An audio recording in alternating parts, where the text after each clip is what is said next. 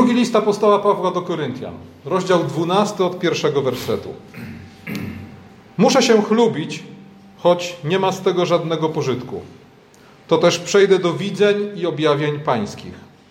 Znałem człowieka w Chrystusie, który przed 14 laty, czy to w ciele było, nie wiem, czy poza ciałem, nie wiem, Bóg wie, został uniesiony w zachwyceniu aż do trzeciego nieba. I wiem, że ten człowiek, czy to w ciele było, czy poza ciałem, nie wiem, Bóg wie, został uniesiony w zachwyceniu do raju i słyszał niewypowiedziane słowa, których człowiekowi nie godzi się powtarzać. Z takiego chlubić się będę, ale z siebie samego chlubić się nie będę, chyba tylko ze słabości moich. Bo jeśli nawet zechcę się chlubić, nie będzie to przechwałka głupiego, bo prawdą będzie to, co powiem. Lecz wstrzymuję się, aby ktoś nie myślał o mnie więcej nad to, co u mnie widzi lub ode mnie słyszy. Bym się więc z nadzwyczajności objawień zbytnio nie wynosił, wbity został cierń w moje ciało, jakby posłaniec szatana, bym mnie policzkował, abym się zbytnio nie wynosił. W tej sprawie trzy razy prosiłem Pana, by On odstąpił ode mnie. Lecz odpowiedział do mnie: Dosyć masz, gdy masz łaskę moją, albowiem pełnia mej mocy okazuje się w słabości. Najchętniej więc chlubić się będę słabościami, aby zamieszkała we mnie moc Chrystusowa. Dlatego mam upodobanie w słabościach, w zniewagach, w potrzebach, w prześladowaniach, w uciskach dla Chrystusa. Albowiem, kiedy jestem słaby, wtedy jestem mocny. Kiedy mówimy o kimś lub o czymś, że jest jak cierń w pięcie, mamy zwykle na myśli coś lub kogoś nie tylko niepotrzebnego, ale też uciążliwego i szkodliwego. Coś lub kogoś, kto jest całkowicie nie na swoim miejscu. Ale apostoł Paweł w drugim liście do Koryntian snuje rozważania na temat tego, jakie korzyści może nieść ze sobą taki właśnie cierń w pięcie. Mówi tak: Po to bym się nie wynosił, w moje ciało został wbity cierń, jakby posłaniec szatana. On co jakiś czas mnie policzkuje, żebym się nie wynosił. I kiedy trzy razy prosiłem, aby Bóg zabrał ten cierń wbity w moje ciało, Bóg powiedział do mnie: Wystarczy ci moja łaska. A pełnia mojej mocy doskonali się w słabości. Słowa o cierniu wbitym w ciało są częścią tak zwanej mowy głupca. Ta mowa głupca to jest obszerny fragment drugiego listu do Koryntian, w którym apostoł Paweł broni swojego apostolskiego autorytetu przed tymi, którzy go kwestionowali. Kim byli? Paweł nazywa ich z przekąsem arcyapostołami, takimi superapostołami. Ale w istocie byli zwodzicielami, ponieważ jak czytamy w 11 rozdziale, 4 wersecie, głosili innego Jezusa i inną Ewangelię. Z kontekstu wynika, że byli to Żydzi, dumni ze swojego żydowskiego pochodzenia, dumni ze znajomości prawa mojżeszowego. Żydzi, którzy domagali się, aby wszyscy, również ci, którzy do Chrystusa nawrócili się jako poganie, obrzezywali się i poddawali wszystkim rygorom mojżeszowego prawa ceremonialnego. Aluzje, jakie znajdujemy zarówno w pierwszym liście do Koryntian, jak i w drugim liście do Koryntian, bo w obu tych pismach Paweł musi bronić się przed arcyapostołami, wszystkie te aluzje wskazują na to, że byli to ludzie, którzy przeciwieństwie do Pawła niezbyt ciężko pracowali, niezbyt się poświęcali, a ponadto nadużywali swojej pozycji w kościele również w celu osiągnięcia finansowych korzyści. Co więcej, chętnie sobie przypisywali cudze zasługi, w przeciwieństwie do Pawła, który bardzo pilnował się pod tym względem, a do tego bardzo dużą wagę przywiązywali do budowania własnej pozycji i do autopromocji. Byli, jak czytamy u apostoła Pawła, ludźmi, którzy sami siebie polecają i jak to fantastycznie oddał w nowym tłumaczeniu ksiądz Remigiusz Popowski, siebie sobą mierzą i siebie z sobą porównują, okazując w ten sposób, że są pozbawieni rozumu. A więc ludzie, którzy nie dorastali do standardu apostoła Pawła, nie chcieli pracować tak ciężko jak on, nie chcieli tak jak on się narażać, nadużywali swojej pozycji, sami siebie polecali. I wygląda na to, że dużą część ich aktywności zajmowała frontalna krytyka apostoła Pawła i tego wszystkiego, co robi. Czytamy w drugim liście do Koryntian, w dziesiątym rozdziale, w drugim wersecie, że oskarżali go o cielesny sposób bycia. Nie wiem, czy pamiętacie, w Ewangelii Mateusza, w 11 rozdziale, w 18 wersecie, Jezus mówi o faryzeuszach tak. Mówi, że krytykowali Jana. Przyszedł Jan, nie pił, nie jadł, a mówią, demona ma. Przyszedł Syn Człowieczy, jadł, pił i mówią, oto żarłok i pijak, przyjaciel celników i grzeszników. W ten sposób Jezus ujawnił nastawienie faryzeuszy, zarówno do Jana, jak i do siebie. Jak będziesz jeść i pić, to powiedzą, że jesteś żarłok i pijak. Jak nie będziesz jeść i nie będziesz pić, to powiedzą, że masz demona. I mniej więcej takie nastawienie do apostoła Pawła ujawniali ci właśnie arcy apostołowie.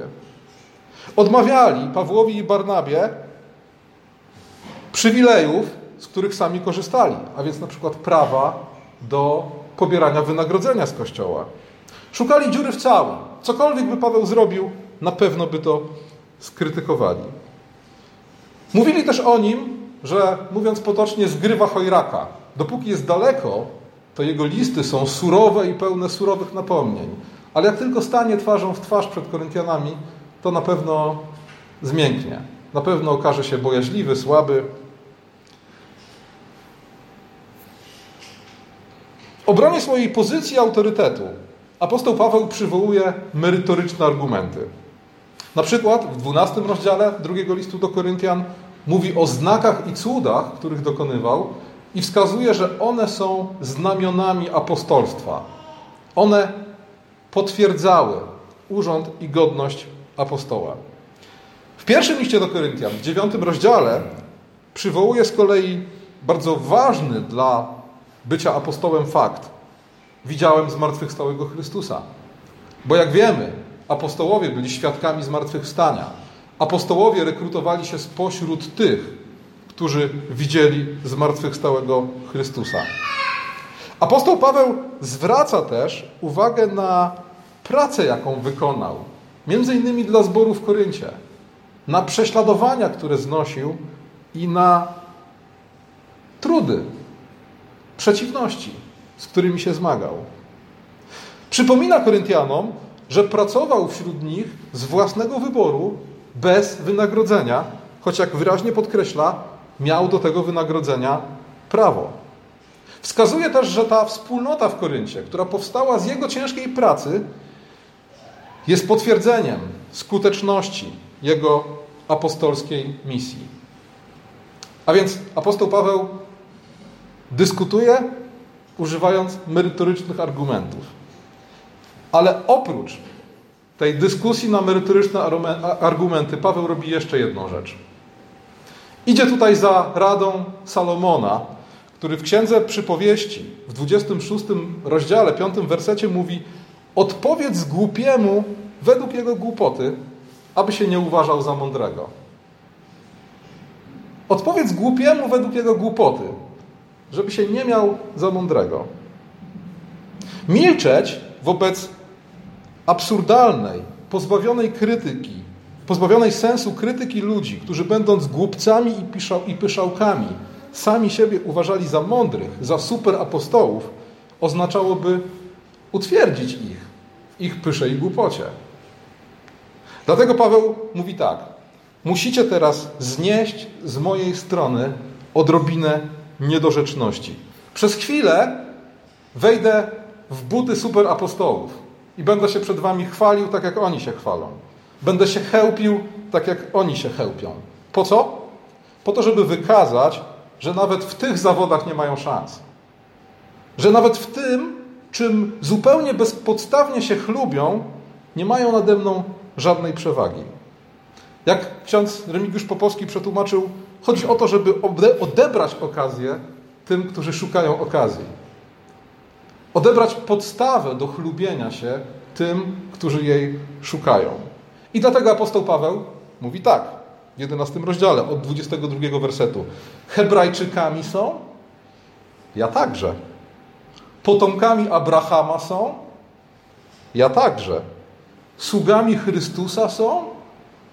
Paweł mówi: Ja daleko więcej niż oni. Dlaczego? Bo to ja byłem w więzieniu, byłem chłostany, w niebezpieczeństwie śmierci. Od Żydów otrzymałem pięć razy po czterdzieści uderzeń bez jednego. Trzy razy byłem chłostany, raz ukamieniowany. Trzy razy rozbił się ze mną okręt. Dzień i noc spędziłem w otchłani morskiej. W podróżach, w niebezpieczeństwach, niebezpieczeństwach od zbójców, od rodaków, od pogan, w mieście, na pustyni, na morzu, między fałszywymi braćmi, w trudzie, znoju, niedosypianiu. W czym są lepsi od Pawła ci samozwańczy superapostołowie? W niczym. Apostoł Paweł mówi, też jestem Żydem jak oni. Nie jestem prostakiem w poznaniu, jak mówi. Być może w mowie. Ale nie ustępuję im ani pochodzeniem, ani wykształceniem, ani znajomością prawa, a Chrystusowi służyłem dużo bardziej wytrwale i ofiarnie niż oni. I tutaj przechodzimy do dzisiejszego wersetu. Musimy pamiętać o tym, że Koryntianie, będąc pod wpływem misteryjnych kultów greckich, byli w niezdrowy sposób zafascynowani różnego rodzaju nadnaturalnymi manifestacjami. Widzimy to w pierwszym liście do Koryntian, gdzie apostoł Paweł omawia kwestie darów duchowych.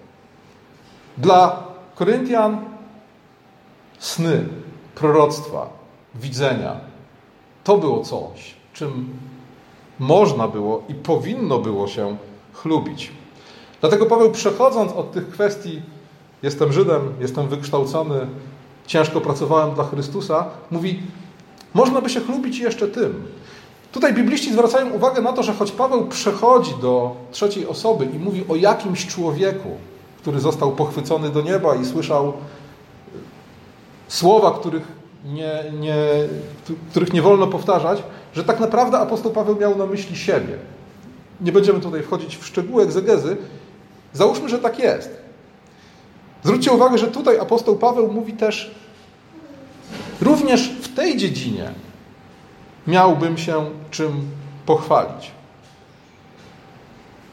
Ale,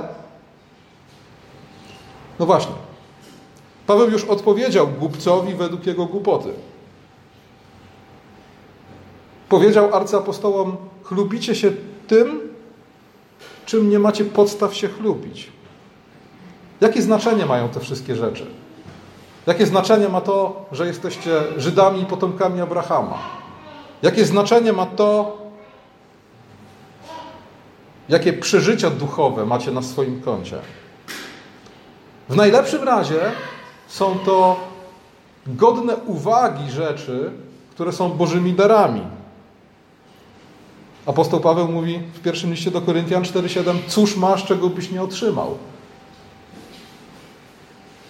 A więc nawet jeśli to są rzeczy godne uwagi, to chwalenie się nimi, chlubienie się nimi nie ma najmniejszego sensu. I co więcej, nawet w tej absurdalnej konkurencji szukania powodów do chwały, w tym co zewnętrzne, począwszy od pochodzenia i wykształcenia, aż po duchowe przeżycia, arcyapostołowie wypadają blado. Ale to nie jest istota dzisiejszego fragmentu. Do istoty dzisiejszego fragmentu dopiero przechodzimy. Odpowiedziawszy głupcom według ich głupoty, Paweł porzuca tą głupią chełpliwość, którą na potrzeby polemiki na chwilę przyjął i przechodzi do zasadniczej kwestii.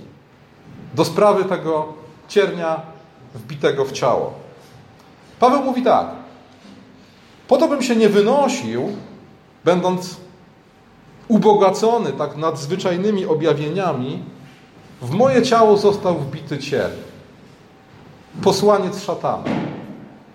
On mnie co jakiś czas policzkuje i on pilnuje, żebym nie wzbijał się w pychę.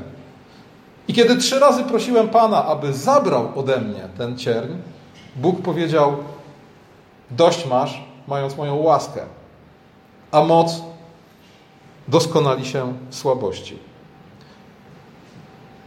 Mnóstwo atramentu wylano i klawiatur wystukano, próbując dojść do tego, czym jest cierń, o którym apostoł Paweł pisze. I jak słusznie zauważył jeden komentator, żadna teoria nie jest lepiej udokumentowana od innych. Nie wiadomo.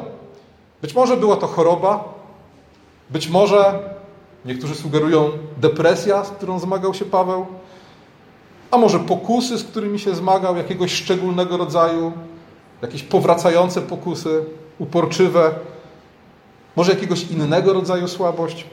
Najwyraźniej nie ma to dla nas większego znaczenia. Bóg nam poskąpił szczegółowych informacji na ten temat. Ważne jest, w jaki sposób ten cierń w ciele funkcjonuje w życiu apostoła Pawła, bo to jest dla nas przykład i źródło zachęty. Cierń w ciele staje się dla apostoła Pawła źródłem pokory i choć sam w sobie jest słabością, paradoksalnie staje się źródłem mocy. Paweł modli się, aby Bóg zabrał tę słabość. Bóg mówi: Dla Twojego dobra. Dość masz, gdy masz łaskę moją. Moc doskonali się w słabości. W tłumaczeniu księdza Popowskiego moc w słabości dojrzewa. I dlatego apostoł Paweł mówi: Dlatego chwalę sobie zniewagi, potrzeby, prześladowania i uciski dla Chrystusa. W jakiś sposób się nimi cieszę, bo ilekroć jestem słaby, tylekroć jestem mocny. I to jest sedno. Wszystkie tamte sprawy to bzdury. Próżna chwała, przechwałki głupców, a w najlepszym razie chluba z tego, co jest dobre, ale co jest darem Bożym. Więc dlaczego miałbym się tym chlubić? Mocną rzeczą jest słabość, z której rodzi się moc. Słabość, w której moc dojrzewa. I być może ten fragment drugiego listu do Koryntian jest najmocniejszym tekstem, jaki znajdujemy w Biblii na temat tego, jaki powinien być nasz stosunek do słabości, do ograniczeń, do wyzwań, które przed nami stoją, do tego, co moglibyśmy nazwać cierniem w pięcie. Ludzie zawsze marzą o tym, żeby się takich cierni w pięci pozbywać. Raz na zawsze. Nie lubimy ograniczeń. Nie lubimy chorób, starości, przeszkód, które napotykamy. Nie lubimy tego, że podobno, jak nam wszyscy mówią, wykorzystujemy jedynie ułamek naszego mózgu i tak bardzo chcielibyśmy wykorzystać całość. Polecam Wam fantastyczny film Jestem Bogiem, Limitless, który o tym właśnie mówi. W naszą naturę wpisana jest niezgoda na słabość. I do pewnego momentu jest ona jak najbardziej słuszna i zrozumiała. Dlaczego? Dlatego, że bierze się ona z głęboko zakorzenionej świadomości, słusznej, prawdziwej, że coś jest nie tak z tym światem, że coś jest nie tak z nami i że to wszystko powinno inaczej wyglądać. Z drugiej jednak strony, Bóg swojej opatrzności, ten sam Bóg, który obiecuje wszystko zmienić i odnowić, a jednak swojej opatrzności na pewien czas poddaje nas różnego rodzaju słabościom i przeciwnościom nie bez powodu. Po co? No, apostoł Paweł nam to wyjaśnia. Po to, abyśmy się nie wynosili, po to, abyśmy się nie pysznili, po to, abyśmy doświadczywszy dobrych darów Bożych, nie stali się zarozumiałymi głupcami. Żeby nam się, krótko mówiąc, w głowach nie poprzewracało.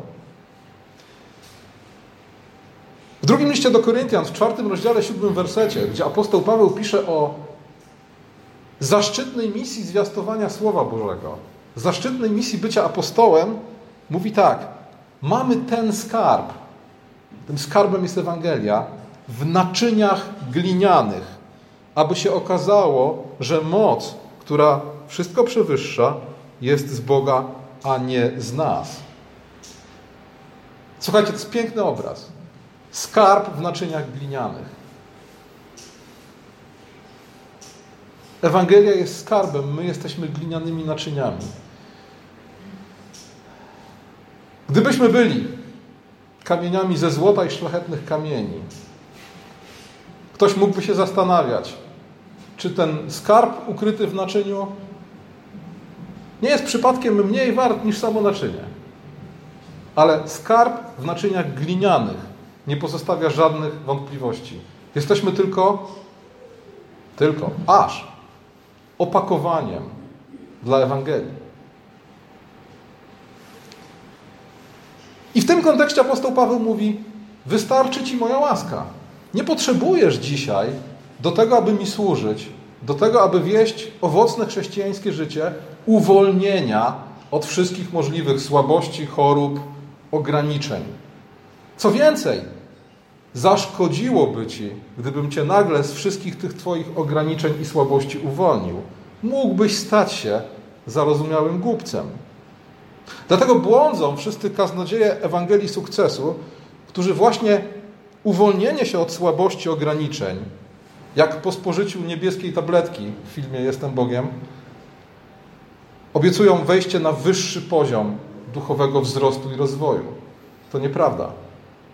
Wyższy poziom duchowego wzrostu i rozwoju osiągamy biegając z cierniem w pięcie. Słabość nie jest przeszkodą, słabość jest drogą, jest dojrzewalnią chrześcijańskiej mocy. Zobaczcie, jest pogański wzorzec myślenia o słabości. To jest Achilles i jego pięta. Słabość Achillesa jest mimowolna, tak? Ona wzięła się stąd, że kiedy jego matka kąpała go w rzece Styx po to, żeby nadać mu wszelkie możliwe cechy nieśmiertelności i niezwyciężoności, trzymała go za piętę i pięta nie została zanurzona. I teraz ta mimowolna słabość, gdyby to od niego zależało, na pewno by się jej pozbył, staje się dla Achillesa ostatecznie przyczyną zguby. I zobaczcie dla odmiany Chrystusa. Na czym polegała słabość Chrystusa? Słabością Chrystusa była dobrowolnie przyjęta ludzka natura. Przyjął naturę obarczoną konsekwencjami grzechu. Ciało podlegające śmierci. Ale zobaczcie, ta słabość, która w przeciwieństwie do Achillesa nie była mimowolna, tylko przyjęta dobrowolnie, nie jest dla Chrystusa drogą do porażki. Jest narzędziem zwycięstwa. To dobrowolnie przyjęta ludzka natura pozwala Chrystusowi, umierając na krzyżu, raz na zawsze zwyciężyć grzech, śmierć i zło. W pierwszej księdze Mojżeszowej, w trzecim rozdziale, 15 wersecie czytamy tam, gdzie Bóg rozsądza pomiędzy ludźmi a wężem po upadku człowieka, mówi: Ustanowię nieprzyjaźń między tobą, wężem, a kobietą, między twoim potomstwem, a jej potomstwem. Ono zdepcze ci głowę, a ty ukąsisz je w piętę. To ukąszenie w piętę, w ten słaby punkt, to śmierć na krzyżu. To jakaś dolegliwość, to jakaś konsekwencja słabości. Ale jak widzimy, to właśnie ta słabość Chrystusa, ta jego ludzka natura prowadzi do zmartwychwstania. I w tym sensie, zobaczcie, słabe ciało, które przyjmuje Chrystus, jest tą właśnie dojrzewalnią mocy. Jest czymś, co sprawia, że przez śmierć i zmartwychwstanie objawia się prawdziwa moc. Moc, o której czytamy później, że nie tylko wzbudziła Chrystusa z martwych, ale że wzbudzi z martwych również nasze śmiertelne ciała. Ale zobaczcie, to nie koniec. Chrystus po swoim zmartwychwstaniu znowu dobrowolnie przyjmuje na siebie słabość. Słowa słabość używam oczywiście, czego nie widać cudzysłowie. Co jest dzisiaj słabością Chrystusa? Znowu Jego ciało, Kościół. Zmartwychwstały Chrystus posiada dzisiaj na ziemi słabe, poddane grzechowi i różnego rodzaju ciernią w pięcie swoje ciało, którym jest Chrystus. Ale znów to słabe ciało Chrystusa na ziemi nie jest i nie będzie przyczyną jego klęski. Wręcz odwrotnie. Przez poddane słabości ciało, jakim jest Kościół, Chrystus zamierza odnowić świat. I nawet zapowiada, że przez Kościół będzie czynił większe rzeczy niż te, które czynił sam będąc na ziemi w swoim ziemskim, fizycznym ciele. Znowu, to co słabe okazuje się być dojrzewalnią mocy. Moc, która przemieni cały świat, dojrzewa w słabym ciele Kościoła. Przykłady Jezusa i Pawła pokazują nam, że choroby, pokusy, przeciwności, ograniczenia, związane czy to z wiekiem, czy to ze stanem zdrowia, czy naszymi możliwościami finansowymi, czy sytuacją osobistą, nigdy nie powinny być dla nas ani powodem do zniechęcenia, ani wymówką. Apostoł Paweł nie usiadł i nie powiedział sobie, gdyby nie ten cierń w moim ciele, służyłbym Chrystusowi całym swoim życiem. Paweł mówi, służę Chrystusowi całym swoim życiem. Cierń nie uwiera, prosiłem, aby Bóg go zabrał, ale skoro nie zabrał, służę dalej. I co więcej, apostoł Paweł nie martwi się tym, bo wie, moc w słabości dojrzewa. Drogą chrześcijanina jest moc dojrzewająca w słabości. Jest drogocenny skarb ukryty w glinianych naczyniach. Rozważania Pawła o, ciernie, o cierniu wbitym w ciele mają przypomnieć nam o tym, że mamy wszystko, czego potrzebujemy do wypełnienia swojego powołania. Dlaczego mamy wszystko? Bo mamy łaskę Bożą. A to, co Pan Bóg powiedział do Pawła, jest aktualne w życiu każdego z nas. Dosyć masz, masz, gdy masz łaskę moją. Amen.